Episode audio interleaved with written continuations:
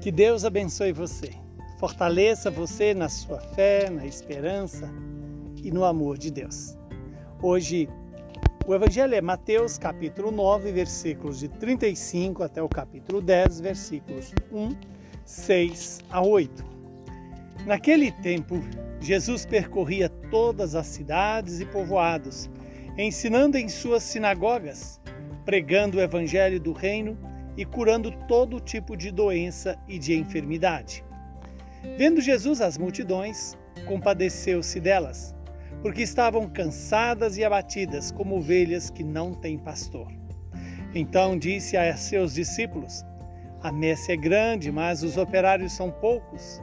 Pedi, pois, ao dono da messe que envie trabalhadores para a sua colheita. E chamando os seus doze discípulos, deu-lhes o poder para expulsarem os espíritos maus e para curarem todo tipo de doença e enfermidade. Enviou-os com as seguintes recomendações: Ide antes as ovelhas perdidas da casa de Israel. Em vosso caminho anunciai: o reino dos céus está próximo. Curai os doentes, ressuscitai os mortos, purificai os leprosos e expulsai os demônios? De graça recebestes, de graça deveis dar. Palavra da salvação. Glória a vós, Senhor. Que esta palavra possa produzir em nós o fruto que ela nos anuncia. Neste primeiro sábado do advento, Jesus nos dá esse tesouro. Primeiro, é o testemunho de Jesus de percorrer cidades em cidades, regiões por regiões, anunciando a missão dele: levar a salvação, levar a vontade do Pai de salvar a humanidade inteira.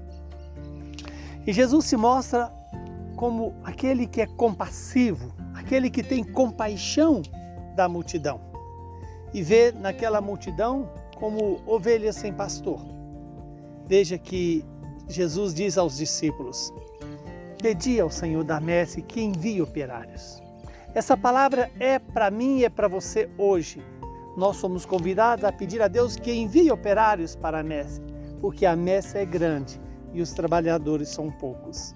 Mas Deus não abandona a sua messe.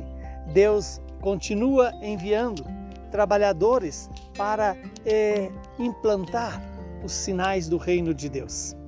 Quando Jesus chama os seus doze, eh, discípulos e os faz apóstolo, apóstolos, e assim Jesus está enviando-os para levar esta boa notícia a todas as nações, expulsar os espíritos maus, curar todo tipo de doença e de enfermidade.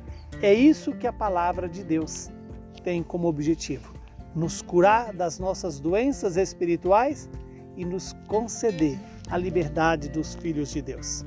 Que Deus possa nos dar essa graça de sermos, primeiro, curados das nossas enfermidades, livres dos demônios que governam muitas vezes a nossa vida, a preguiça, o orgulho, a soberba, a avareza, a luxúria, a ira, a gula, e nos fazer homens e mulheres livres, purificando assim a nós, segundo a vontade dele. Que o Deus da misericórdia, nos deu Jesus para fazermos essa experiência profunda da libertação, da, de sair da morte, entrar nos, na vida e na vida eterna que já iniciou em nós pelo nosso batismo. Que o Deus vivo e santo nos abençoe, santifique, proteja e nos livre de todo mal. Ele que é Pai, Filho e Espírito Santo. Muita saúde e paz para você.